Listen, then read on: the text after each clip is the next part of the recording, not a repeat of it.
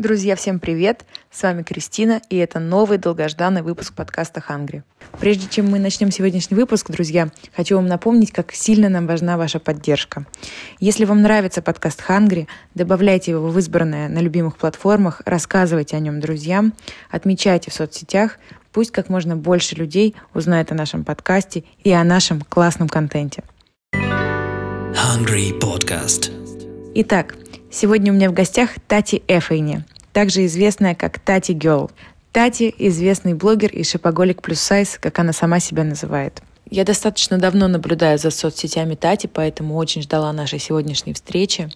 Тати – это тот человек, который вдохновляет десятки тысяч девушек по всему миру любить и принимать себя такими, какие они есть. А еще у Тати очень классный вкус, и в своем блоге она всегда рассказывает про какие-то актуальные новинки а, в мире fashion. Наш разговор, кстати, получился длинным, и после него я ушла с ощущением, что могла бы разговаривать с Тати еще как минимум один час. Тати очень интересный собеседник. Поэтому, друзья, сегодняшний выпуск получился просто классным. Приятного прослушивания. Таня, привет! Добро пожаловать привет. к нам в подкаст. Для тех, кто еще не знаком с тобой, расскажи, пожалуйста, несколько слов о себе. Меня зовут Таня, мне 33 года. Вот, и я уже сколько, наверное, более шести лет являюсь э, блогером плюс сайз. Ну и сейчас я уже давно, пять лет уже живу на Филиппинах. До этого я жила в Китае. Сама я из э, России, город Владивосток. Супер. Я, естественно, хочу поговорить с тобой про тело, потому что это то, о чем э, я много говорю в нашем подкасте, это то, о чем ты много говоришь в своем блоге. Собственно, по большей части твой блог про тело. Расскажи мне, из чего родилось это желание вообще говорить, разговаривать с людьми про тело так откровенно? И есть ли у тебя личная история принятия своего тела? Um, я вообще начала вести блог, когда жила в Китае. И блог начинался вообще не, не с этого. Я даже, знаешь, не считала себя, то есть блогером. Это был 2017 год. Тогда мой нынешний муж, тогда еще молодой человек, он э, закончил свое обучение и уехал к себе на родину. Я осталась одна, и мне не хватало общения. Мне не хватало именно общения на русском языке, потому что все равно, когда ты экспат, твой круг общения э, такой, зависит от того, что люди приезжают, уезжают, то есть не всегда на, находится тот человек, с которым ты можешь вот, обсудить, обсудить. То есть э, в России у меня есть, да, друзья, с которыми я дружу уже 15 лет, а когда ты mm-hmm. живешь где-то в другой стране, то там, если ты дружишь с человеком уже год, то ты уже такой, вау, он не уехал, он еще здесь с тобой. И мне не хватало очень сильно общения. И я начала просто писать, рассказывать, как я живу, что в Китае. То есть я жила в Китае, работала в Китае. И об этом я начала как-то вот потихоньку говорить, э, традиции Китая, там, еда и прочее. Вот. И в один из дней эм, я решила написать пост. Э, то есть меня иногда бывало спрашивали, ой, Таня, а где вы покупаете такую-то вещь? Ой, у вас там красиво. То есть я тогда уже была в теле. Я в таком, ну, как бы видимом теле, отличающемся от, э, так сказать, моих сверстников, наверное, класса седьмого. Вот. Mm-hmm. И то есть вот с того момента это все начиналось как-то в моей голове, что я немножко не такая. Вот. И я поделилась э, просто в блоге своей историей, что а, я очень сильно сумбурно написала, что, возможно, одна из причин, почему я живу в Китае, это как раз-таки, а, что мне здесь легче принимать себя, легче абстрагироваться, что я всю жизнь тоже чувствовала на себе это сравнение, никогда себя не считала красивой, отказывалась очень от многих встреч с друзьями, то есть друзья поехали на море, я такая, ой, у меня там дела. То есть я не могла представить mm-hmm. себя, что я поеду с друзьями на море, и мы там все будем в купальниках, мне нужно будет раздеться, мне нужно будет показать свое тело, за которое мне стыдно, вот, потому что оно отличается от э, других. И вот я просто поделилась таким постом, и тогда у меня было, ну, может быть, тысяча человек максимум, и у меня просто пост э, собрал там что-то 600 лайков, а, то есть это были ну, в основном все мои знакомые, естественно, а, и многие писали, Таня, мы даже не знали, мы не думали, то есть никогда, почему, то есть почему не говорила об этом, ну, то есть это очень колоссальный mm-hmm. отклик. Я прям читала и пла... я прям расплакалась, я помню. Думаю, блин, да как так? То есть я получила очень много комментариев, там тоже около 600 комментариев. То есть я вообще не ожидала такого, что это нашло такой отклик. А, и вот с тех пор я поняла, что в этой проблеме я не одна. Потому что mm-hmm. мне кажется, что вот очень у многих такое ощущение, что ты один с такими чувствами, с такой проблемой, и, и тебя никто не понимает. То есть твои чувства не yeah. понимают. Вот. И я поняла, что, возможно, это тот момент, когда я могу поделиться чем-то большим, рассказать. То есть в тот момент я не могу сказать, что я прям на сто процентов уже была там себя, принимала и прочее. Вот, но, то есть у меня уже были очень сильные подвижки в эту сторону. И я стала потихоньку делиться и про одежду, и там в купальниках себя тоже там, то есть где-то показала. Ну, то есть потихоньку-потихоньку, и это э, стало находить свою аудиторию, то есть э, не то, что как бы я там как гуру такой вещаю, а мне это тоже находило людей, единомышленников, которые меня тоже понимают, понимают мои чувства. И мне очень было комфортно вот в этом общении. И вот я поняла, что что-то мне про Китай уже не очень хочется рассказывать. И я постепенно вот э, все мои посты как-то стали переходить именно вот в такой формат, в такую тематику. Вот, то есть с 2017 года, грубо говоря, да. В 2000, по-моему, 18 в начале 2017 я поставила в шапку профиля, что я, или, да, что я плюс сайз. И тогда это тоже было такое, боже, что, плюс сайз? а, то есть, но я, что интересно, а, то есть я тоже как бы волновалась, ну, типа, я сделала, думаю, ладно, как бы я себя признала. И так было интересно, что некоторые девочки, кто был тоже на меня подписан, там, кто тоже был блогерами, и тоже в теле, они также поставили в шапку в плюс сайз. И я такая, блин, то есть как бы я... Ты бы, я, да, то есть я такая, блин, значит, то есть я показала, что это не страшно заявить так о себе, и, и все, и люди вот тоже как бы это сделали. Мне было очень приятно, то есть я не чувствовала никакой там, типа, ой, повторяют, а для меня, наоборот, это было что такое, блин, типа, больше людей как бы что-то, что вас объединило сразу, вы такие, да, да вот да, у нас есть такое да. новое сообщество, и нам не стрёмно да. об этом э, вообще всем заявить э, да. громко. Классно. Вот ты сказала про не страшно, но насколько не страшно было тебе? То есть вот когда ты вообще вот выходишь с, как, с каким-то таким заявлением, да, э, и когда ты говоришь, что у тебя на тот момент еще большинство твоих подписчиков это твои знакомые, может быть, какие-то твои старые знакомые из России, да, с которыми ты уже не mm-hmm. так много общаешься и так далее. То есть Ожидала ли ты такой положительной реакции, или, может быть, была какая-то негативная реакция, или какое-то удивление? То есть, знаешь, когда человек первый раз начинает активно вести социальные сети, что-то рассказывать, с этим связано очень много какого-то социального страха, что осудят, что-то скажут, какие-то mm-hmm. люди. Вот э, ты говоришь, что у тебя очень положительный опыт, это классно, но как-то, вот, знаешь, хочется вдохновить тоже других, не сидеть со своими какими-то вопросами э, в одиночестве, э, иногда искать себе людей даже в соцсетях, потому что действительно это наш сейчас такой медиум общения, особенно очень актуально с 2020 года, еще более актуально стало с прошлого года, когда большое количество людей разъехались по разным странам, у них больше нет какой-то определенной точки на карте. И вот все, что у нас есть, это соцсети, через которые мы узнаем, как друг у друга дела. Это было страшно, конечно же, потому что, ну, а, то, что, что подумают обо мне люди, мне кажется, это всегда сидело с, с молоком матери, yeah. так сказать, у нас. Вот. вот, поэтому это всегда было страшно. Я как-то решила, то есть, поделиться отпустить. И у меня всегда такое в голове было, что, то есть, а, Инстаграм это то, как бы это моя отдушина.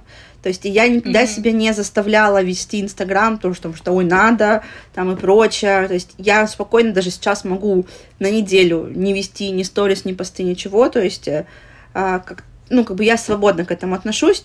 И в тот момент я тоже прям так с собой про проговорила это, что а, ну, не найдет отклика, удалю страницы, все. Вот, то есть ну, ничего да. страшного. Постепенно, на самом деле, то есть вот я как стала освещать эту тему еще вот эти 2017-2018 года, очень социальные сети, русские социальные сети не были к этому готовы вообще. Я получала массу хейта, я там выработала целые алгоритмы. То есть, почему мне очень нравится, на самом деле, Инстаграм и YouTube еще, а, что там есть список запрещенных слов. То есть я еще этот список освоила в 2017 году, чтобы вы понимали. То есть, чтобы меньше как бы а, я туда внесла всякие там корова, жирная, там задница. Я внесла кучу таких слов, потому что это то, что мне писали там. Ну, то есть... Вот. Uh-huh. И я составила этот список, хейта стало меньше.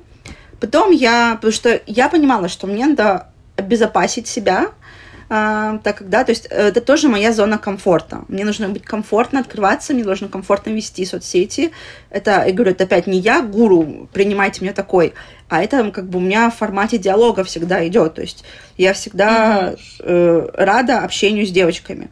Но когда заходит э, вот такие, так сказать, не целевая аудитория, и их начинает yeah. Э, сильно триггерить, вот, и я тоже в 2017 а, убрала комментарии, э, если ты не подписчик. Это тоже, на самом mm. деле, очень сильно хорошо фильтрует, потому что, ну, тебе нужно очень сильно триггернуть, моя большая задница, чтобы ты сначала подписался, потом написал комментарий, а потом отписался, а потом еще заблокировал. Ну, то есть это прям, вот. И это очень сильно, на самом деле, мне помогло. То есть вот пережить такой вот этот вот, наверное, где-то до 10 тысяч подписчиков, вот этот вот этап – тебя становления, mm-hmm. то есть э, ты сам как бы учишься тоже чувствовать аудиторию, э, комфортно, некомфортно тебе там вести сторис, то есть это все вот я старалась максимально себя, так сказать, обезопасить в этом плане тоже. И потом уже как-то так пошло вообще по накатанной у меня уже.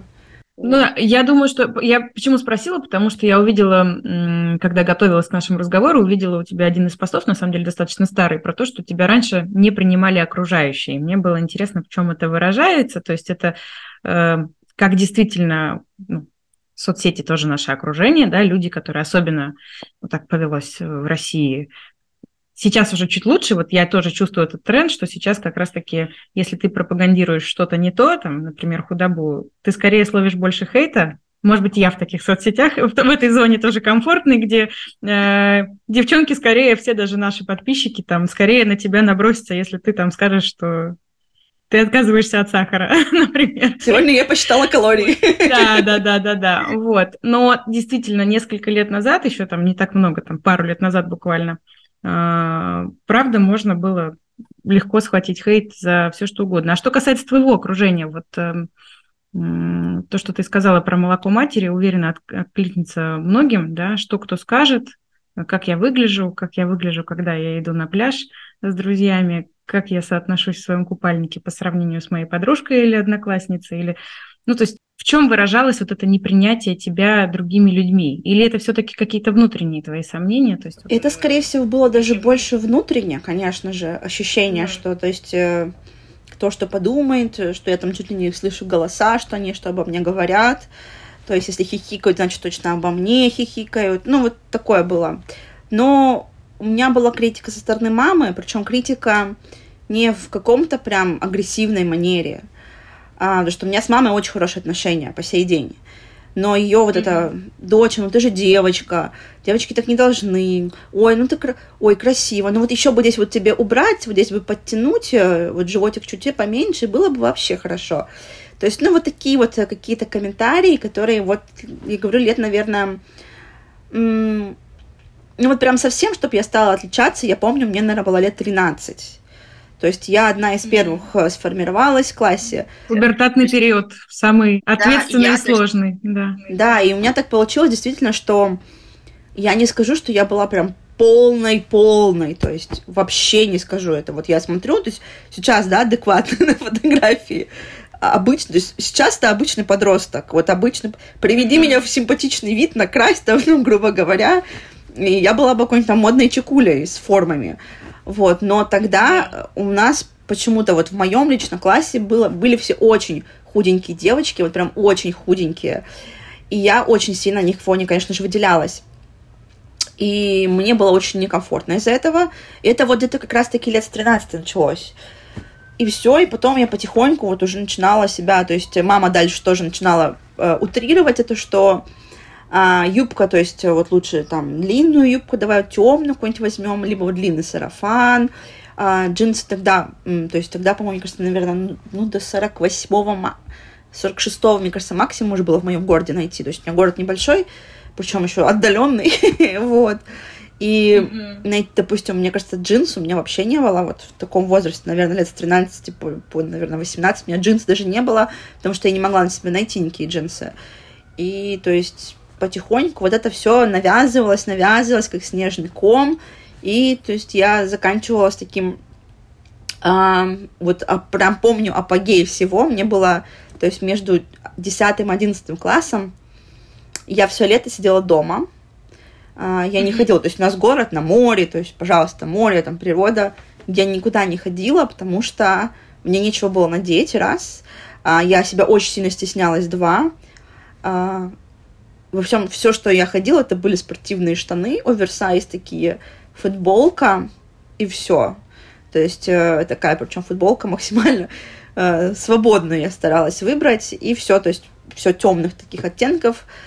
И я не ходила никуда, и даже помню, мы пришли на пляж, мама меня вытащила на пляж, они поехали с друзьями, и я сидела, то есть на жаре, я сидела одетая, я не разделась, и, mm-hmm. то есть вот это вот у меня прям был... Я до сих пор реально помню это лето, думаю, блин, как я могла, упустила целое лето. вот, то есть вот это был, наверное, апогей, то есть вот мне было сколько лет, 16-17. В университет я пошла уже как-то чуть более помогло, кстати, так как мы из Владивостока, у нас вообще никаких не э, за Назара там открылась, не знаю, в 2018 году, наверное, только. Вот, то есть таких магазинов толком не было. У нас открылся Манго, единственный манго я могла на себя найти. Я помню, такая гордая была футболку, где, помнишь, манго было написано. Да, вот. Да. Я нашла такую футболку, она меня налезла в самом большом размере, и я гордо говорила, что я тоже одеваюсь в манго, если что. Вот. И мы с мамой открыли каталоги. И мы стали заказывать по каталогам. И у меня появилась какая-то цветная одежда, появились какие-то платья, появилось что-то, ну, другое совсем. И мне это чуть вдохновило как-то, оттолкнуло, такое, дало мне больше уверенности. И в университет я уже пошла так немножко другая, ну, другой контингент. И я себя как немножко по-другому поставила, и, мне кажется, более-менее уже было. Но внутри комплекс сидел адский. То есть, грубо говоря, с окружением я никогда не сталкивалась с каким-то хейтом, с буллингом в школе. Mm-hmm. Вот, но а, вот эти маленькие, э, так сказать, от, от мамы, Плюс я очень фанатела по всяким журналам, по звездам. И видеть, mm-hmm. то есть, когда я там была фанаткой там сестер Олсен, когда они вот такие вот худенькие да, носят да, джинсы да. на косточках вот здесь, а ты не можешь вообще джинсы на себя найти, это тоже не давало уверенности вообще никакой.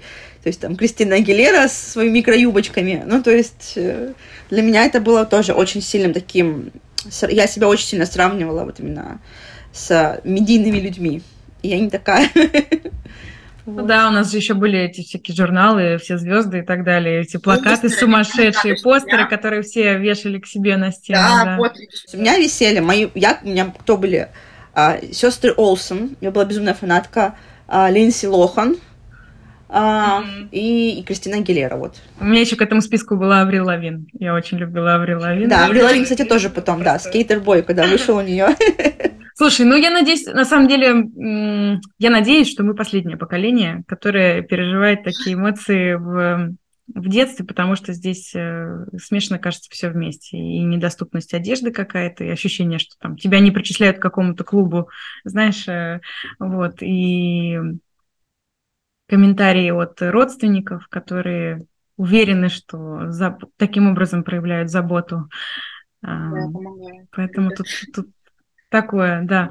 Слушай, а что тогда изменилось? Вот э, ты начала подбирать себе одежду. Когда был такой момент, когда так, все, кажется, я теряю время, вот когда остаюсь в этой зоне э, нелюбви к себе, кажется, пора что-то менять. Вот было ли какой-нибудь, может быть, это была совокупность каких-то э, каких-то, может быть, судьбоносных встреч или каких-то звоночков. Ты о некоторых писала у себя тоже в блоге. Э, я, например, ими очень вдохновилась.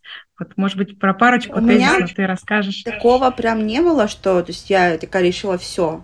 То есть я и не понимала, что я себя не люблю, не принимаю, там трачу время. То есть для меня это была типа, ну, жизнь толстого человека, она вот такая. То есть, как бы... И у меня все, наверное, началось с того, что, то есть, ну, вот одежда мне помогла, то есть я стала чуть более увереннее, так сказать, выходить в люди, потому что мне наконец-то было что одеть, так сказать.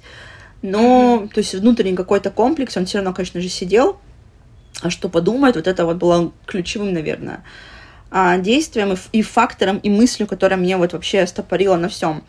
А первый раз, наверное, первое такое из действий, мне было лет 20, наверное, 21. А, меня подружка затащила на танцы. Я всю жизнь мечтала танцевать, на самом деле, но во-первых, э, ой, да возраст уже не тот, говорила я в 13 лет. Говорю, все уже, все уже занимают призовые места, я только пойду учиться, нет. То есть э, так я упустила э, мечту заниматься бальными танцами, например. А потом, ну, то есть я откладывала, откладывала, и подруга мне говорит, пойдем. Я говорю, да блин, она такая, пойдем. Типа, сегодня только второе занятие будет. Я на первом была, мне очень понравилось, тебе тоже понравится, пойдем на втором. А, на второе занятие. Все, я уже сразу я приду, они все там уже умеют, я, как я буду себя, ну, короче, я там буду самая толстая, ну, вот такое. Подруга, причем, у меня была тоже в теле. А, но ее вообще, то есть, я на нее смотрела с такими глазами прекрасными, какая она шикарная, какая она прекрасная, не то, что я. Вот, в общем, мы пришли на танцы, это был хип-хоп. А, я стала самый дальний угол, там самую последнюю линию, и с тех пор, вот, наверное, сколько? Год, полтора года я занималась танцами. И очень сильно меня переломило именно наше занятие с тренерами. Тренер была потрясающая, очень строгая, мне это очень нравилось. И в один момент она говорила, она говорит, так, остановила тренировку, говорит, так, то есть у нас были все девочки студенческого возраста. И она говорит, так, теперь подняли руку, кто в себе, кто себе не нравится. По-моему, подняла, подняли группу, руку все. У меня был такой шок, потому что я-то на них смотрю, они такие красивые, вообще, то есть, молод... ну, прям, то есть, и стильные, и, и, и худенькие, и красивые, и длинными волосами, с большой грудью, разные, высокие, коротенькие, низкие, все красотки. То есть, естественно, я себя к таким не относила, но как бы для меня были все красивые, и они поднимают руку. И я такая, в смысле? Думаю, нифига. И тут у меня такое первое было удивление, что то есть ты вот такая вот идеальная и можешь себе не нравиться. то есть я не понимала, конечно же, такого сначала. И тренер начал с нами разговаривать, почему, что, как.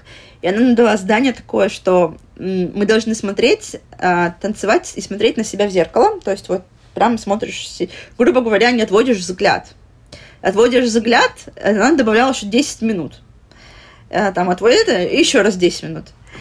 А, я Я прозанимала, я простояла всю тренировку возле зеркала, потому что меня 10 минут добавлять постоянно. Я не могла на себя смотреть. Мне это было очень тоже сильно... Я даже не могу, наверное, сейчас объяснить, почему я не могла на себя смотреть. То есть мне даже не то, что я смотрела и видела, типа, там, некрасивую, а мне как-то даже, вот опять же, мысль, что обо мне подумают, типа, она такая некрасивая, но смотрит на себя и любуется собой. Это что, как что, она вообще может, да, да, да. Кто да, она думает, вот такой, что она себя... Вот, вот, вот, вот такое мне, наверное, даже больше чувство было, а не то, что я там смотрю и там уродина. То есть я привыкла смотреть на себя, что, то есть, типа, ну, ну, обычная, ну, не очень, ну, не вышло, ну, что поделать. Вот, то есть я смогла вот так потом отзаниматься и смотреть. Но тренер меня потом подзвала, подозвала и говорит, а, и она меня попросила, чтобы я дома училась на себя смотреть. И вот я смотрела дома, то есть, и думаю, что за... А у меня дома даже зеркала не было в полный рост. А, то есть я себя привыкла так смотреть все время. Если были зеркала где-то в полный рост, я их обычно так пробегала, оббегала, чтобы ну, не встретиться взглядом. А, вот. На тренировке, конечно же, зеркало в полный рост. В общем, я... У меня очень, не помню, сколько времени ушло. В итоге потом она, когда увидела прогресс, подозвала меня опять и говорит, а теперь учись на себя смотреть голую. Я такая, о боже, что? Что? А, вообще, как это возможно? Она такая, да, типа, также учись потихоньку, по минутке, по две, по три, потихоньку. Ну вот, никого дома нет, вот прям, короче, я вот училась, и это очень действительно сильно помогло. В плане, что я научилась себя смотреть, а, ну, вот, не красавица, мол, ну и ладно, ну, смотреть могу. А, вот. И, и так вот я полтора года это занималась. А, мне помню, даже был мы выступали перед другими группами, то есть там репетиционные всякие uh-huh. были у нас а, выступления, и девочка с какой-то и старшую группу провели, они уже танцуют там все давно, и они говорят, то есть кого выделите? И, и, и одна девочка показала на меня, говорит, очень красиво смотрит на себя. И я такая, что? Вообще? Как? Невозможно. Вот, то есть, короче, вот это прям было самым таким первым, первым вот на пути к себе. Я тебе сразу скажу, что я прочитала эту историю, и, если честно, я сразу захотела найти этого тренера, потому что если ты говоришь, что там три года назад к чему-то был не готов интернет, то эта история, наверное, была там больше десяти лет назад, если ты говоришь про да, да, университет. Я думаю, да. что это за чуть где этот тренер? По танцам еще, знаешь, то есть на танцы приходит огромное количество закомплексованных девчонок, и часто Наоборот, ну, у меня есть подкасты с девчонками-тренерами, когда э, тренер может сказать, иди там, работай над собой, иди ограничивай питание, что-то еще. А здесь тренер, который говорит, так, ну-ка иди быстро, нравься себе, срочно, смотри на себя и восторгайся собой. Я думаю, что, ну, нам точно нужно больше таких тренеров, ну, 10 лет назад. Это кажется чем-то вообще космическим. То есть это, в общем, правда захотела познакомиться с этой женщиной. Да, то есть это был такой вот прям первый, да. Вот. Э, потом я уже стала работать, э, путешествовать. И вот познакомилась второй такой прям, это был, у меня было знакомство с девушкой, она с Сайпана. Ее звали Карлин. Она, к сожалению, погибла, вот, но я вот до сих пор на нее, вот если закрою глаза, я могу ее прям представить. Вот, я прям представляю, я вижу ее в ее белых коротких джинсовых шортах и, и, и черной футболке. Я прям до сих пор ее помню. А, она, ну, ну, то есть я могу даже на вскидку сказать, ну, килограмм 130-140. То есть для нашего, что, боже, вообще, как так возможно, закутайся в мешок. Вот. А тоже тогда это там какой, 2014, наверное, был. 2013, 2013. И я с ней познакомилась, она была, причем, очень таким известным диджеем в городе. И я, когда вот мы, допустим, приходили в клуб, я там в темном уголочке каком-нибудь так потихоньку, чтобы не сильно там свет светил на меня, и смотрела на нее. У нее просто, вот прям просто, от нее энергия перла. Она в леопардовых лосинах, сверх каких-нибудь там драные джинсовые шорты, танцует во всю леггинсы какие-нибудь там бывало еще. И я, то есть, для меня, вот действительно в моей голове вот не укладывалось, как, как, то есть я, я вот сейчас очень сильно вспоминаю вот эти свои чувства и с теми девочками, кто мне иногда сейчас пишет. То есть я не понимала, как. И, то есть mm-hmm. она наслаждается жизнью. Прям по ней это видно. Она не думает, что здесь там задралась у нее футболка и видна складка. Она не думает, что там, ну, потому что там эта длина ей там невозможно, там на целлюлитную ногу видно она живет, вот живет в моменте, наслаждается моментом, проживает его по полной. И для меня это был прям действительно такой, я с ней потом а, мы встречались с ней не раз, э, она была в общем компании, у нас друзей. И я прям меня спросила, я говорю, а как? Ну, такая, смысле как? То есть она даже не поняла вопрос. Как по-другому, да, почему? Да, почему? она не поняла. То есть она, потому что она воспитана была в совсем другой культуре. Она э, с острова Самуи, ой, не Самуи, с, с, господи, с острова Сайпан. Это там есть коренные, э, коренное население острова Сайпан, народ Чаморо. У них а, как раз-таки в теле все женщины, для них это красиво. И, то есть у нее даже в голове, то есть вот здесь, второй у меня был такой момент, я поняла, что может быть, что-то не так, и так не во всем мире бывает. Вот эти вот мысли, которые у нас с молоком матери, а там таких мыслей нету. То есть, возможно, есть другая сторона. И вот, то есть, в тот момент я поняла, что вот это мне очень тоже помогло, и в и немного, так сказать, а, уйти в, в стиле, в одежде, что мне больше нравится носить, и в восприятии моего мира, что есть другое мышление, и, может быть, стоит попробовать его. а, ну, то есть, и потом уже, то есть, зафин... как бы, там было очень долго у меня вот это, там, ну, лет пять все длилось, потому что если я там где-то еду отдыхать куда-то, я, естественно, чувствовала себя более раскрепощенней, и я, кстати, очень часто думала, что, ну, это потому что я не в России. И мне очень многие тоже так пишут, ну это потому что вы не в России живете. Вот вы носите свои велосипедки и кроп-топы. А приедете вы в Россию, ну, типа, не-не-не, посмотрим на вас. Вот. И я тоже так думала. А потом я передумала. Потому что я поняла, что мой триггер — это мама. То есть каждый раз моя встреча с мамой, то есть 2014 года я не жила в России, а, и вот там раз в полгода я приезжала, либо раз в год, и я с мамой встречалась. И вот это чувство критики я встречала только от мамы. И я поняла, что дело все-таки не в стране, не в людях, потому что, да, то есть, я говорю, я ну, никогда не чувствовала на себе какого-то конкретного буллинга. А, а вот как раз такие комментарии мамы по любви, с заботой, о доброте, все вот это вот, это вот на меня, и, то есть, э, что юбка все-таки лучше подлиннее, дочь, он так не ходят. Э, ну, то есть, вот такое все было. Вот, то есть это было ну, да. последнее вот такое, так сказать, зафинальный, зафиналила я вот свои разборки. И вот когда я с мамой поговорила, то есть расставила все точки, мне действительно очень помогло с ней поговорить. Тогда я уже, кстати, это год, наверное, был 2017 а, я 18, да, 17 я начала уже читать в Инстаграме, там блоги появились, э, психологи, потихоньку я стала уже читать, то есть и где-то было из таких советов, что надо поговорить. И я такая, хм, ну, типа, расскажу. И мне Бен тоже говорит, и нам уже встречались с Беном, и мама должна была приехать в Китай в гости. И я говорю, я жду маму, и у меня уже внутри все вот. Я уже чувствую, я уже в голове слышу ее комментарии, ее тон голоса э, по поводу вот этого да. моего наряда, вот этого наряда, еще что я поправилась, и что вот это. То есть, и Бен говорит, ну скажи, что тебе не нравится, что ты это. Я такой, «Хм, типа так просто, что ли? А, вот. Ну и в итоге на какой-то мама приехала, и на какой-то из каких-то ее комментариев очередных я сказала, говорю, мам, ты вообще мне ничего не говоришь, ты никогда мне не говорила, что я красивая, хватит уже. И она такая, да, доча, да что?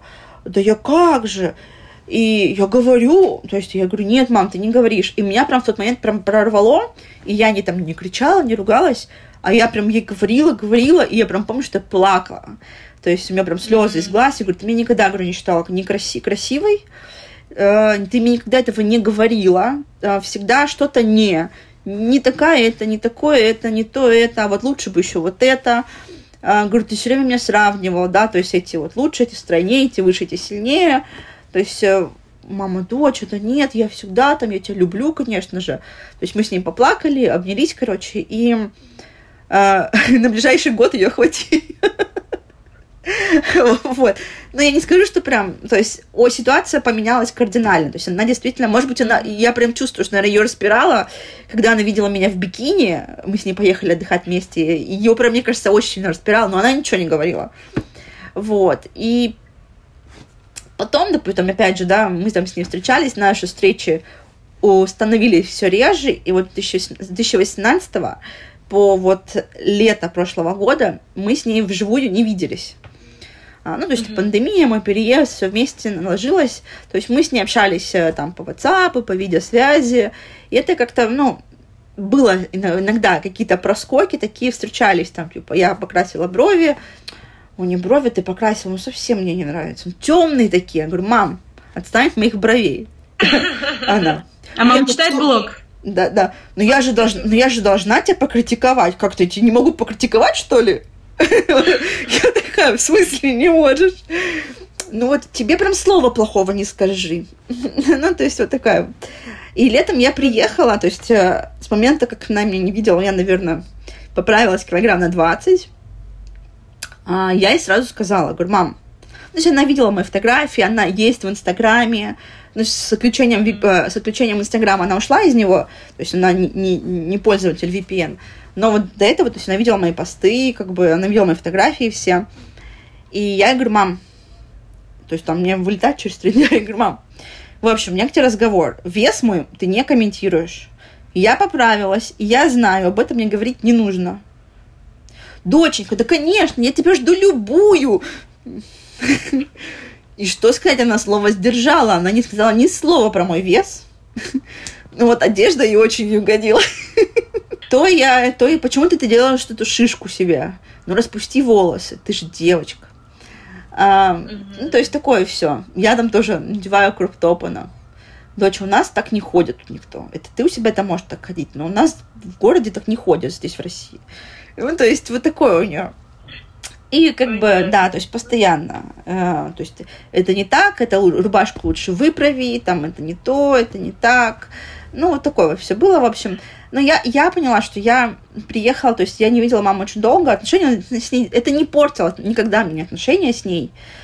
А, но я поняла, что вот я не видела столько времени, и вот какие-то выяснения отношений с ней мне вот вообще не хотелось. И я такая, да-да-да, ага-ага, то есть, ну, маме 70 лет почти, ну, что ну, взять, это совсем другое поколение.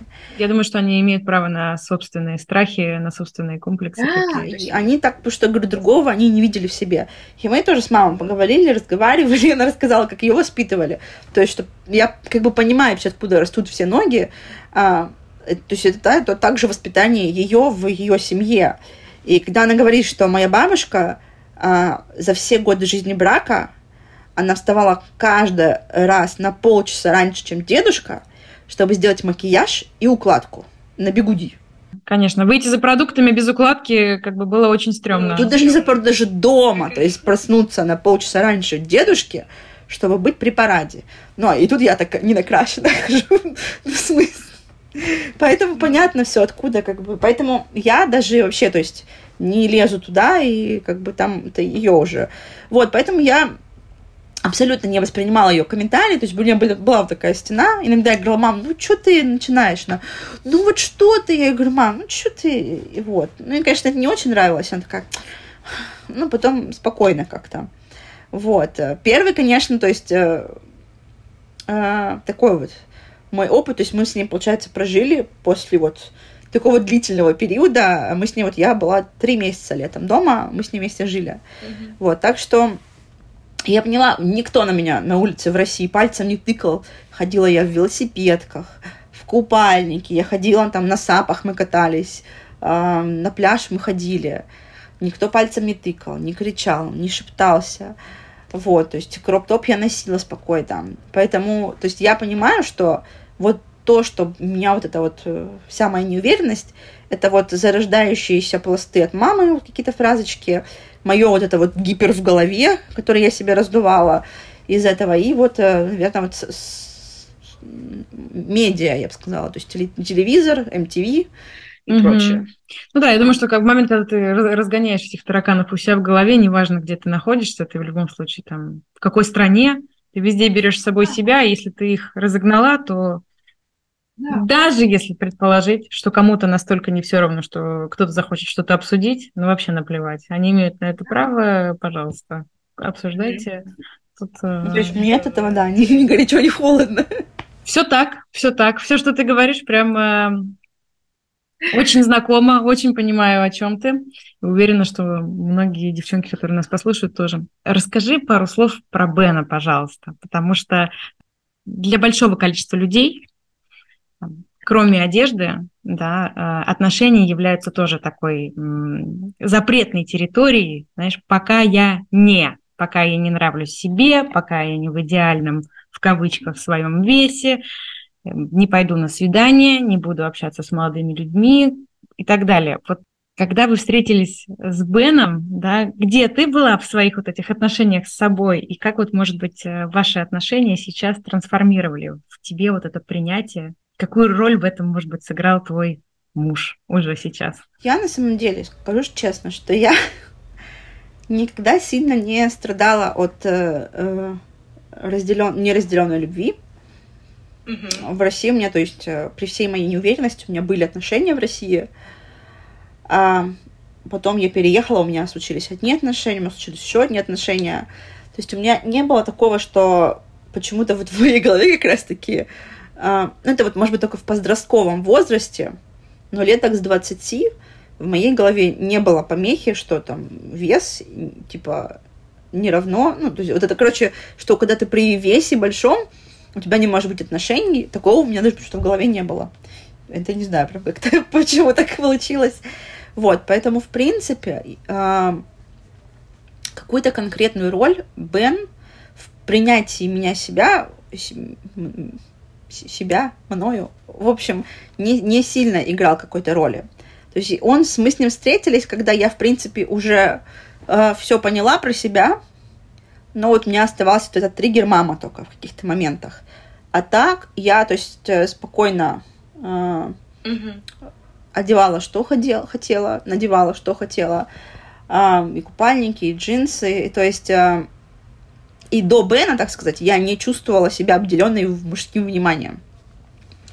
Вот. Класс. Тем более, когда я, то есть уже тогда жила я за границей, и все мое как бы окружение это были иностранцы, у которых, да, нет вот этого с молоком матерью, вот, то есть у них совсем другое восприятие, и у многих э, нет вообще, типа, что, типа, ты толстый, ты какой-то не такой, значит. Вот, то есть там, ты толстая, ты, значит, некрасивая девушка. А, такого вообще не было, поэтому, в принципе, как-то мне было более-менее нормально. Mm-hmm. Вот, и что мы смеемся с Беном, что А, то есть моменты, как мы с ним познакомились, а, до вот, наверное, сейчас, мы с ним оба набрали так тридцаточку, короче. И мы смеемся, что, говорим, ну, типа, счастливые люди, вообще стресса счастливые нет никакого. Люди, да. Инди- индикатор, индикатор, это смеются все, что индикатор хороших отношений, там, знаешь, люди в браке, ну, или в отношениях часто набирают вместе, потому что вместе поесть, это, вместе вкусно поесть, это не знаю, я обожаю с мужем вкусно поесть. Это мое хобби. Топ-5 моих хобби. Вместе поесть с мужем. Вот, поэтому... Ну да, то есть как-то, в принципе, поэтому а, единственное, что, ну, то есть у, у Бена вообще, то есть очень трепетное отношение к вообще к любым людям, к женскому полу, Поэтому, то есть, вообще, когда я стала с ним встречаться, у меня даже побольше разрыв шаблонов в плане там он очень сильный, он очень джентльмен. И мы когда с ним познакомились, а я такая, я сама, я сама, я все сама. И мы когда с ним вот первый там месяц только общались, и он мне такой, ты что такая дикая, говорит.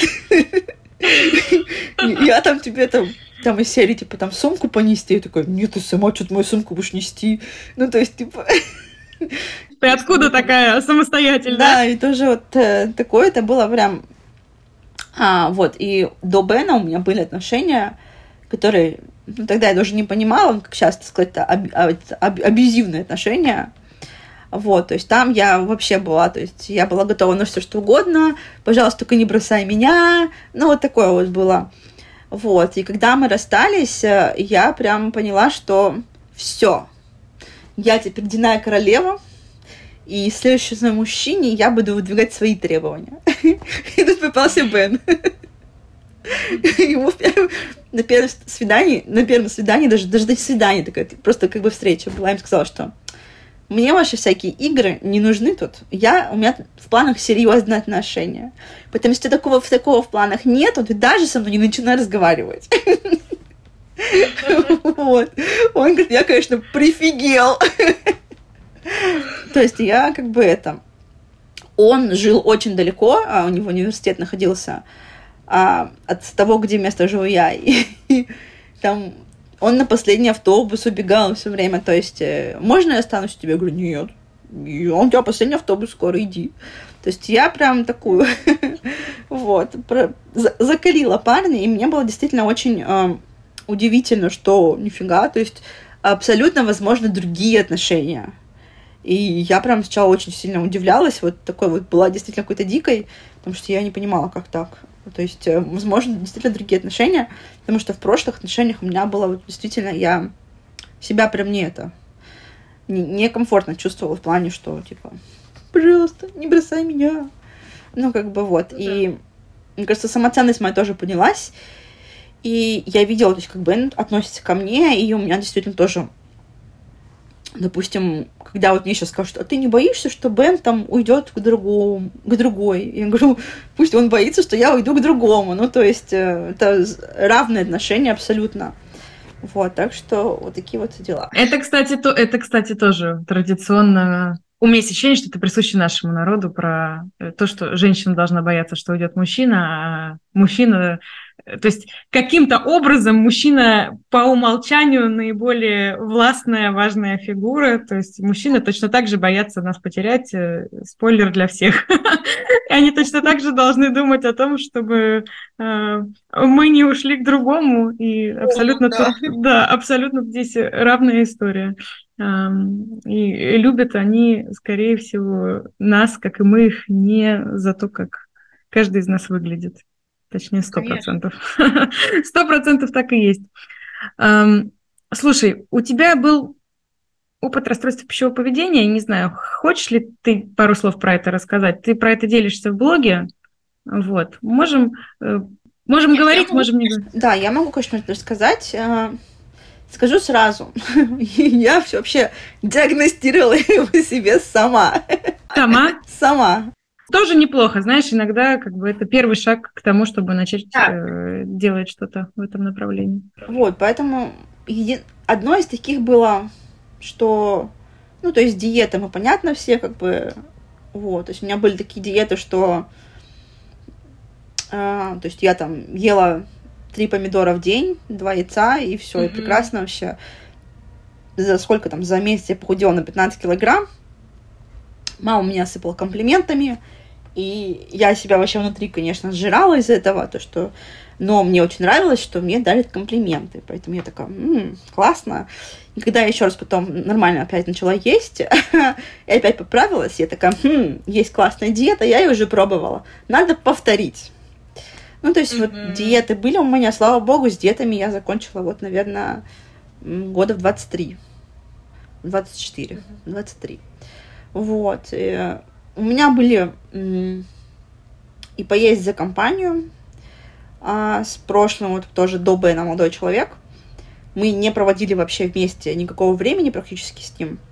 Единственное наше было время, а, когда я с ним могла а, провести время, это мы ходили куда-нибудь кушать. Из-за этого я, короче, тоже постоянно ходили куда-нибудь. То есть для меня было прям так. Провести с ним время, то есть это значит пойти покушать. И, естественно, я хотела с ним чаще проводить время, мы чаще ходили кушать. Вот, даже я не понимала, хочу я кушать, не хочу я кушать. Это вот для меня был провести время, значит, надо поесть. Тоже вот эта стандартная укладка в голове, что за еду уплачено, надо все доесть.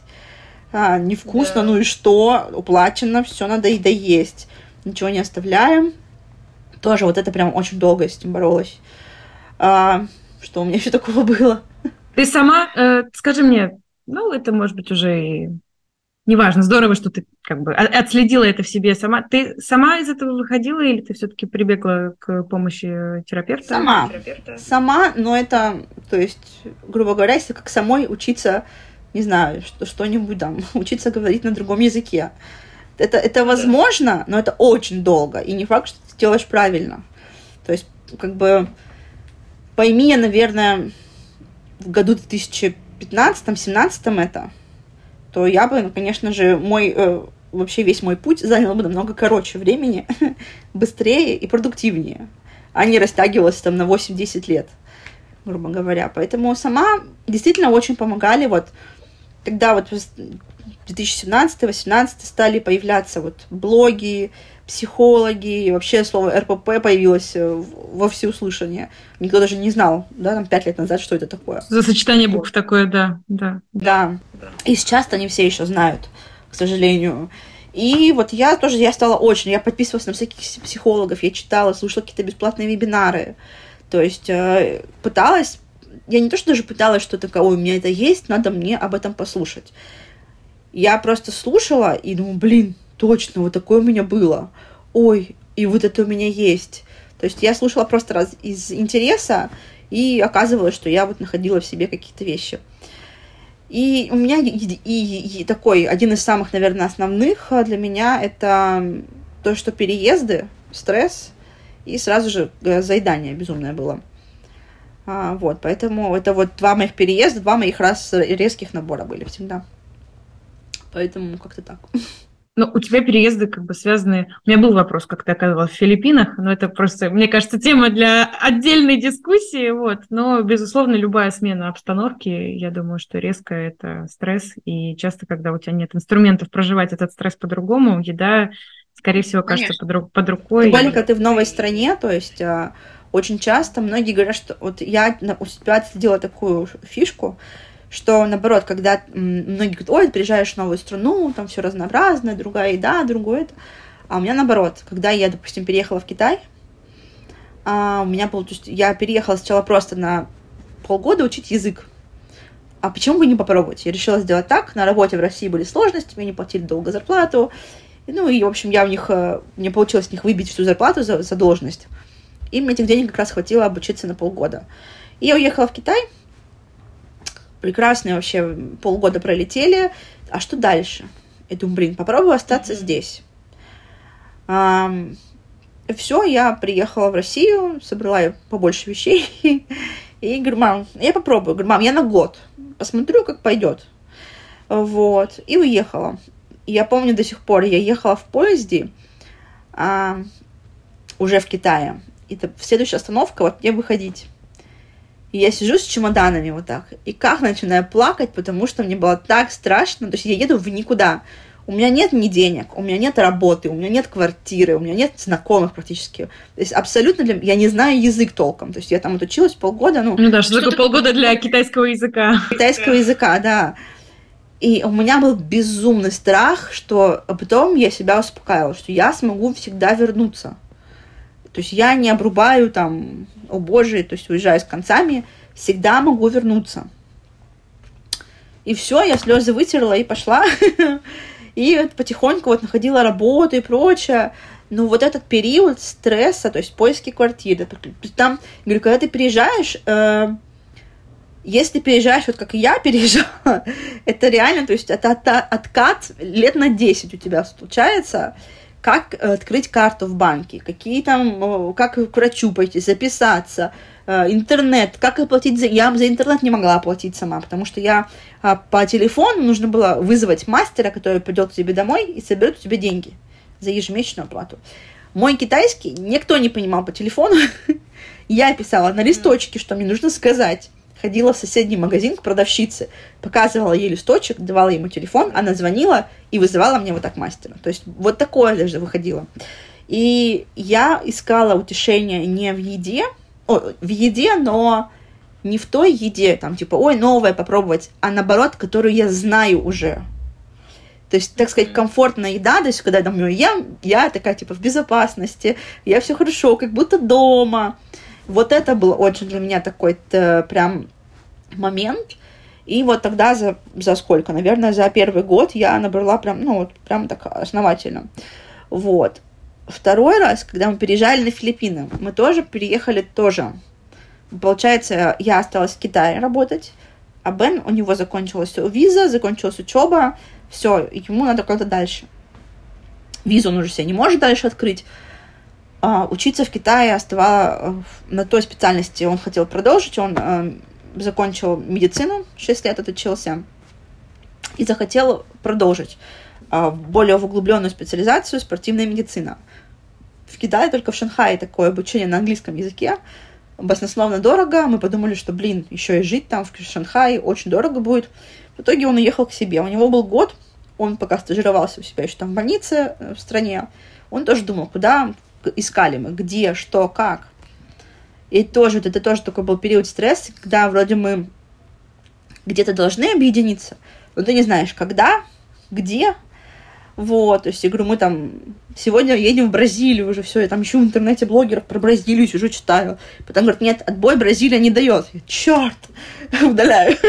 ну, это все вот так вот несколько раз. Ну и в итоге он нашел Филиппины, говорит, «Э, есть вариант Филиппины, я посмотрела, что вижу, что по визе мне, в принципе, нормально, потому что на Филиппинах э, граждане РФ могут жить э, по туристической визе три года без выезда. Mm-hmm. То есть очень хорошая визовая политика, и английский язык вообще в плюс. Ну и все, и вот он приехал, и я через месяц ровно приехала к нему, и тоже а денег с собой особо там не было, так что прям запасы огромные, а, работы нет, как найти работу тоже, я давай искать. А, в Китае было чуть проще найти работу, потому что в Китае ты, у тебя плюс, ты знаешь английский язык. Допустим, да, там китаец, не все китайцы знают английский язык, поэтому у тебя такой сразу плюс. Здесь в стране государственный язык английский. Все, твой плюс mm-hmm. ушел в никуда. Плюс у тебя появляется существенный минус, тебе нужна рабочая виза. Не все ее готовы открыть. То есть я надеялась, что я ехала с таким э, пониманием, что, типа, ну, в первый раз, в принципе, так все как-то легко еще прошло. Там я в течение, грубо говоря, там, полутора-двух месяцев я прям нашла стабильную работу, квартиру, все как бы обосновалась. Здесь я работу искала полгода. Я ходила на собеседования, на многие собеседования. И я прям каждый раз я вообще выходила в шоке. Денег у нас был момент, то есть у Бена, как бы, у, у него онлайн подработка была, а, которой хватало с, там, тютелька в тютельку заплатить за квартиру. Все. То есть вообще было. А, и это было очень тяжело тогда. Я прям помню, был момент, а, когда я, я достала побольше развивать свой Инстаграм. Все равно, то есть, опять же, мне временем больше свободного. Думаю, надо как раз э, делать упор на Инстаграм. И я тогда стала свою первую рекламу продавать. И я вот помню, эта реклама стоила 3000 рублей. И вот они мне переводят деньги на карточку. Я иду в банкомат, снимаю с жучайшей комиссией, там получается из там с трех тысяч у меня доходит какие там 1800. И я это снимаю и такая, так, сегодня мы приготовим обед, пойду за продуктами. Вот на 1800, грубо говоря, в неделю мы жили. Вот. И это было очень тяжело. Да. И вот этот стресс накопившийся, то есть мы ели, что там, ели риса постоянно, какие-нибудь продукты куриные, там такое. Короче, первые полгода были очень тяжелые. И потом я нашла работу. И работу я нашла в колл-центре. Что тоже... В первый, свой первый рабочий день я пришла в слезах домой и говорю, я со мной первый раз так в жизни разговаривали незнакомые мне люди, которые на меня матерятся, орут, что пару на русском, что на английском языке. И я была в шоке. И вот тоже на работе, э, сидячая работа, то есть ты сидишь, и я прям отследила, и я увидела не по себе, а по моей э, коллеге, девочка тоже русская, и после каждого стрессового звонка она клала трубку и печеньку такая непроизвольно не замечая. И я поняла, что делать так же. То есть мы заедали вот этот стресс, который на тебя обрушился, а, что там, печеньки, чаечек, э, ну вот, и, и очередной, короче, плюс килограммы выросли. Поэтому вот я следила тоже только в тот момент стресс. Стресс, стресс, стресс, все. Ну да, да, это стресс и неопределенность, и я думаю, что твой опыт будет очень актуален многим сейчас, когда они оказываются в новых местах, в новых странах, и не у всех есть подушка безопасности, и кто-то должен идти. Мне, кстати, очень не хватало вот в тот момент, получается, был 2017 год, потому что в Инстаграме никто, все, все переезжали вот так. Приезжают квартиры, да. машины, яхты, работы, отдых, да, то, что мы знаем из, из соцсетей, что все переезжают, и жизнь играет э, новыми красками. Да, и у меня было еще такая прям, ну не знаю, там, может быть, какое-нибудь депрессивное расстройство, потому что деньги кончаются, работы нет, у всех все прекрасно, я какая-то опять не такая. Что не так опять, да? Что, что я делаю не так? Почему у меня, почему у меня снова по-другому? Слушай, про Инстаграм. 40% э, есть многочисленные исследования, в том числе, э, ну, не только Инстаграм и Мета, а другие э, большие компании делают многочисленные исследования, и как минимум мы знаем о том, что 40% молодых людей признаются, что они чувствуют себя неуверенно по поводу своего тела, по поводу принятия себя, и признаются, что виной этому соцсети, в которых они сидят, потому что человек выпадает в абсолютно сравнение себя с э, той идеальной картинкой, то, про что ты сейчас сказала, в которой они оказываются, проваливаясь в свою ленту. Как ты думаешь, что вообще мы как э, общество или мы как бодипозитивные э, странички, что вообще в наших силах, что мы должны делать как люди, чтобы этот тренд как-то, может быть, э, как минимум остановить, а лучше развернуть в какое-то более позитивное русло? Ну вот э, я, кстати, да, это очень на самом деле гигантская проблема, потому что если раньше, то есть э, в свое да, поколение подростковое и прочее мы себя сравнивали с э, звездами какими-то, то сейчас ты себя сравниваешь, ну да, это уже звезды, это ладно, а ты же себя смотришь, mm-hmm. сравниваешь с какой-нибудь Машей из Инстаграма, которая вроде бы тоже как бы такая же, как и ты, но у Маши все идеально, а у тебя нет. И мне кажется, даже намного хуже идет сейчас вот такое вот давление, чем было ну, да. вот у нас э, в наш период.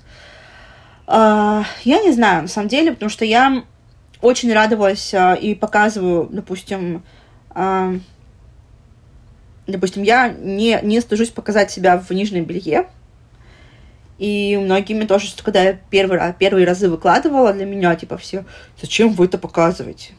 Я говорю, блин, а как? Допустим, вот сидит э, Ира из города Томска, которая тоже не идеальным телом, таким же, как и я. И вот она открывает сайт, чтобы заказать себе гробаный лифчик. А там идеальная модель стоит. С mm-hmm. плоским животом, э, с прекрасной укладкой и макияжем. Как она может... А потом она заказывает эту вещь, получает на себя, и такая, блин, оно не идеально, оно не сидит на мне так, как оно сидит на ней.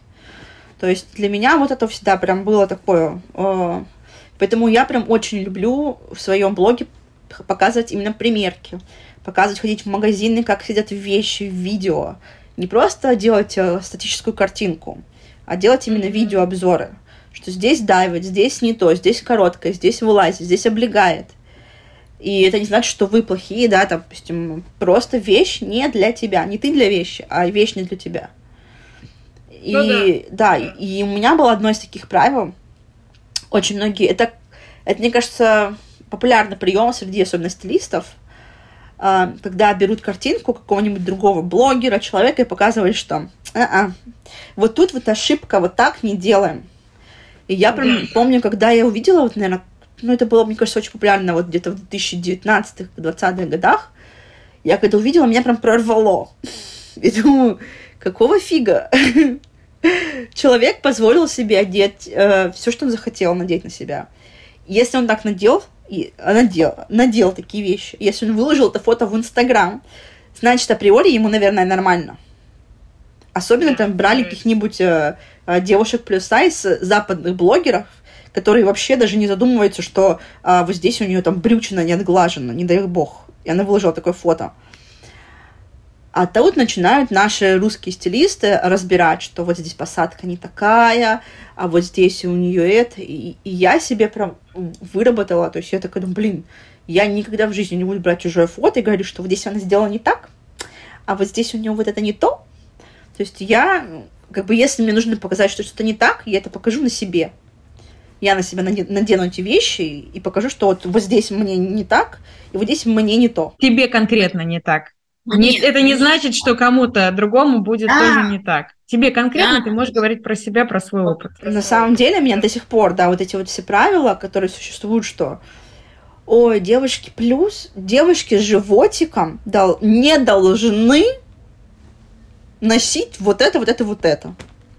Во-первых, животик, живот есть у всех, мы люди. Это, это, это, это, сущ... это часть тела, живот. Не, ну, ну перепро... перефразируйте. Если вы комплексуете, ну окей, можно еще там что-то. Ну, блин, для меня вот до сих пор тоже вот эти все запреты там. Иногда, допустим, мне, у меня еще в Инстаграме идет вопрос-ответ, девочка пишет, то есть вот насколько сидят в людях вот такие вот правила, что делать только так и по-другому не надо, нельзя. Девушка пишет, у меня на пиджаке три пуговицы. На сколько пуговиц можно застегнуть? Ты должна сказать, сколько пуговиц ей застегнуть на, на пиджаке. Да, то чтобы было да, да. как по правилам. Вот, поэтому я вообще, то есть, мне кажется, антипод всех правил, э, которые только возможны. То есть я там все подчеркиваю, облегаю, где не нужно, там ношу такое вместо такого, длина такая вместо такой. И то есть я пытаюсь как-то своим примером показать, что мне ок, э, да. и все, мой мир не рухнул, и вы тоже можете надеть все, что вы хотите, и ваш мир не рухнет. Пальцем, и мне многие девочки прям пишут, на самом деле, и я прям люблю отвечать, и, что он пишет, Татьяна, представляете, там, ездили в поездку с мужем, и я первый раз надела раздельный купальник, пос, раз, там, последний раз надевала его 10 лет назад. Я говорю, и что, кто-нибудь умер? Нет, представляете, mm-hmm. никто. Я говорю, вот, видите. Я уверена, что ты много количества, большое количество девчонок вдохновляешь, потому что даже я захожу на твою страничку, смотрю какие-то луки, э, что ты э, надеваешь, мне очень нравится, и в этом много про жизнь, про свободу, э, самовыражение и вообще какой-то вот вкус жизни, знаешь. Э, я обожаю твои ответы в стиле там, а как вы перестали? Ты говоришь, ну, никак, просто начала жить, и все, как бы, типа, знаешь, нет какой-то, э, очень понравилось, что ты сказала, что четкой инструкции я вам, типа, не дам. Нет четкой инструкции, есть то, что сработало для меня, вот, и да, чем раньше... мы все разные, это да. Очень надо понять, что мы все разные, что для одного норм, для другого не норм. И свое вот это не норм проецировать на других, это как раз-таки не норм. Класс. Эм, Тань, предпоследний вопрос. Скоро лето. У вас, у вас круглый год лето. Скоро лето. Я уже опоздала похудеть к лету. Ты уже, да. Мы, я думаю, что мы тоже. В общем, в средней полосе в нашей э, скоро лето. Как быть, как чувствовать себя готовой к лету? Или давай опять же вернемся к тому, что к лету не надо готовиться. Хочу просто твоего мнения по поводу брендов.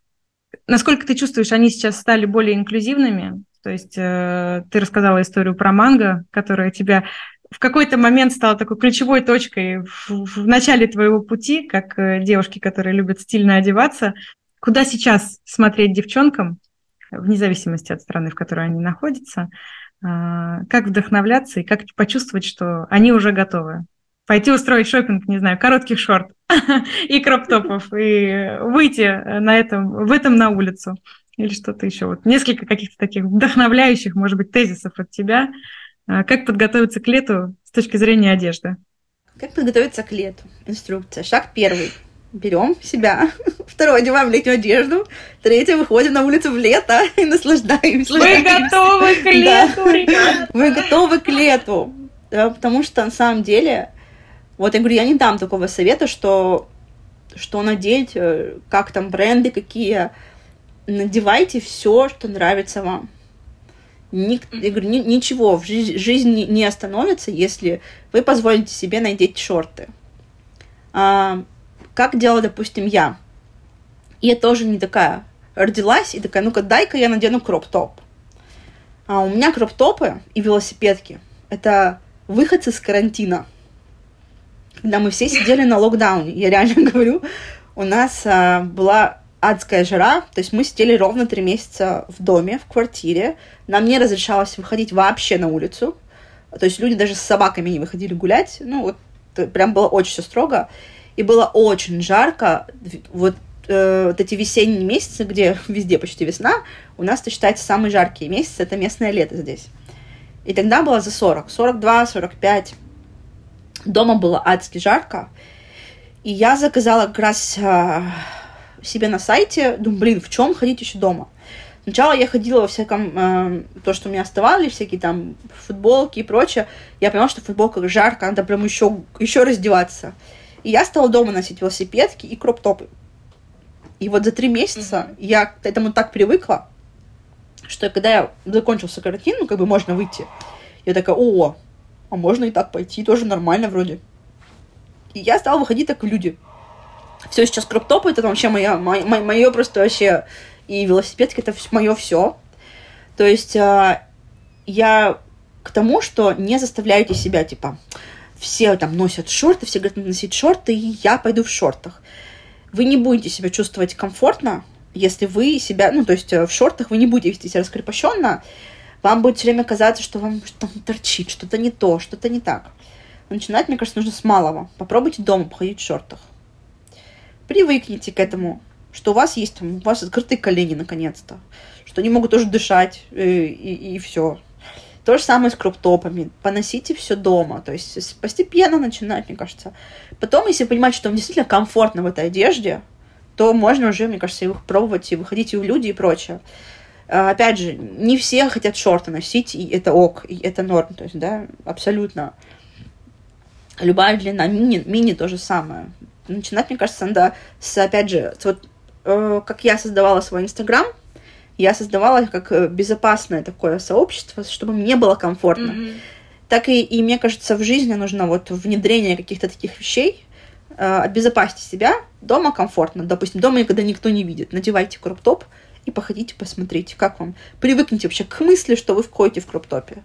Потом, может быть, там раз при муже, либо при детях. Посмотри там, увидите, что какая у них будет реакция. Вряд ли они там скажут, о боже, что-то напялила, сними. Да вряд ли такое будет. Мужик, мне кажется, вообще порадуется. Вот. Меньше одежды, тем вечно больше все нравится. Вот. Поэтому начинать надо постепенно. И главное, что помни, что не, не вы э, себя подгоняете под одежду, а одежду нужно подгонять под вас. Не бывает идеальных э, лекал, и если вещь садится на вас не так, как вы себе представляли, а, не нужно упускать мысли, что если что-то, можно одежду как-то подогнать под себя. У меня, например, нестандартная фигура. У меня разница верха и низа это почти 4 размера. Ну, то есть э, подобрать там штаны, это бывает прям сложно. И если бы я ходила тоже там, и боже, даже, да как, да, о боже, у меня штанов, я пришла к такому решению, что я выбираю штаны по своим бедрам, чтобы они на них садились хорошо. Дальше я нашла ателье, и несу и ушиваю в ателье. То есть э, ничего не случится, что вещи покромсали, так сказать. Вот, но зато мне будет комфортно, как вещь сидит на мне. Поэтому э, идеальных посадок тоже не бывает. Все, мы, все страдают, э, и даже худенькие девочки, и стройненькие девочки. Все страдают. Кому-то джинсы короткие, кому-то там большое, там маленькое, там не то посадка. Поэтому такого не бывает. Нужно, вот, мне кажется, ставить всегда себя во главе, когда вот вы выбираете вещь. Не будет такого, что вы пошли сразу таки, о, я накупила весь гардероб. Я как-то прям недавно в Инстаграме спрашивала, не помню, то ли сторис был, сторис что ли делала. А, то есть, если бы вы были худой, как вы, ну, думаете ли вы, что вы бы э, испытывали меньше проблем с одеждой? И многие такие, да, конечно, конечно, конечно. И на, мне начали писать девочки, которые худенькие на меня подписаны. Говорят, неправда, неправда. Я там, у меня 40 размер, я мучаюсь, у меня 44 размер, боже, я не могу себе ничего найти. То есть это всегда будет, мы всегда, всегда будем чем-то недовольны. Конечно, да, есть... каждый бренд шьет по своим лекалам, и даже Конечно. внутри своего бренда будет э, да. 10 разных э, лекал тех же штанов. Да, почему я и хожу показываю там примерки из того же там H&M и Zara, что на этикетке одно, не надо смотреть вот на эти да. циферки, да, то есть надо смотреть на крой, на фасон, мерить, не бояться мерить. За примерки пока у нас деньги не берут, слава богу. Поэтому берем вещи меряем. Маленькая, ничего страшного, короткая, ничего страшного. Взяли другую вещь, значит, просто вещь не ваша, и все, не ваш фасон. Поэтому это вот всегда у меня очень многие прям пишут, типа, а какой у вас размер? Вот это прям загнать вот в размер, это необходимость просто какая-то. Говорю, нет, нет у меня размера. Да не, ну вы, наверное, просто стесняетесь назвать свой размер. Да, да. Чтобы, чтобы понять, где на этой системе координат, знаешь тоже, чтобы получить какое-то решение, понять, э, где на этой системе координат ты, а где этот человек, который спрашивает, условно, там, как-то да. себя сравнить. Ну, это не про это. Вот у меня есть э, вещи, у меня есть вещи, от 50 размера до 74 в гардеробе. Какой у меня размер, я не знаю. Я вот все эти вещи у меня как раз. Разные бренды, разные размеры, разные лекала, разная посадка. Все будет разное. Вот, но я понимаю, что психологически многим, конечно же, удобнее себя загнать, что я эмочка, и все. И нет, никаких 2 XL. Мне нравится вот. тут сравнение про обувь, знаешь, типа, условно, там у тебя 39 размер ноги, если ты померяешь кроссовки, которые 39 размера будут тебе э, жать в каких-то местах, ну, вряд ли ты их домой унесешь, правильно? Э, да, я, на, я надеюсь, я надеюсь. Вот.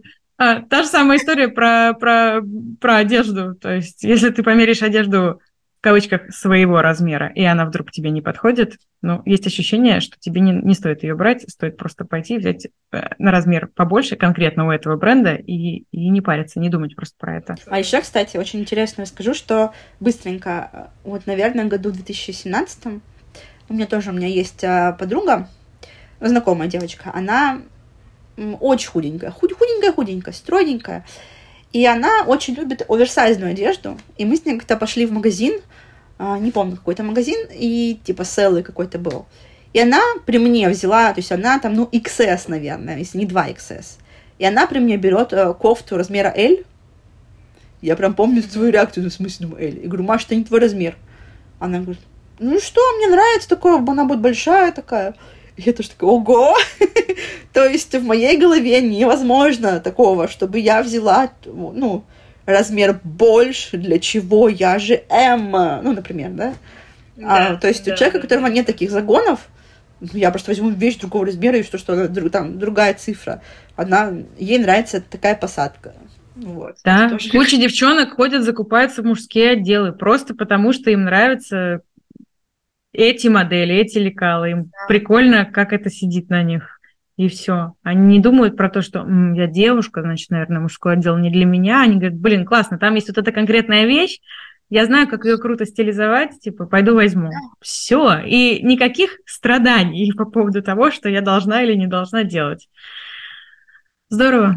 Тань, спасибо тебе огромное. У меня есть ощущение, что я бы с тобой проговорила легко еще дополнительный час, но я боюсь, что э, как у нас есть ограниченный формат подкастов, в котором мы можем успеть обсудить какие-то конкретные вещи. Спасибо тебе большое, что выделила свое время, э, что вдохновила меня еще раз, э, наших слушателей. Вот.